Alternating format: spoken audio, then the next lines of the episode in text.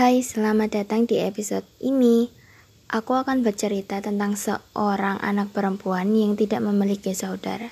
Yap, dia anak tunggal di rumahnya. Sebut aja dia Nara. Nara mempunyai nasib yang tidak seberuntung orang lain. Dia dari keluarga yang kurang mampu.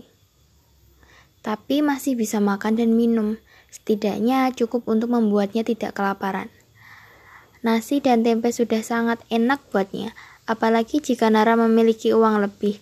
Dia bisa menyantap ikan yang biasanya ia makan sekali selama sebulan. Nara hanya memiliki seorang ibu, sedangkan bapaknya sudah lama pergi. Entah di mana bapaknya, Nara tidak begitu tahu. Ibunya banding tulang mencari nafkah dengan berjualan kerupuk. Kerupuk yang sangat enak bagi Nara. Nara juga sering membantu ibunya berjualan.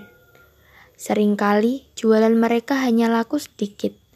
Tapi Nara tetap yakin kalau suatu saat mereka akan mendapatkan rezeki yang banyak, yang lebih baik jika bersabar, berdoa, dan terus berusaha.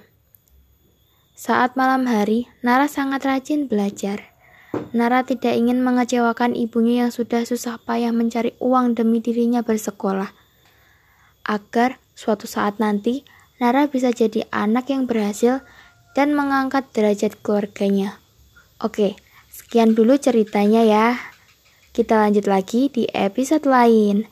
Terima kasih sudah mendemak. sorry.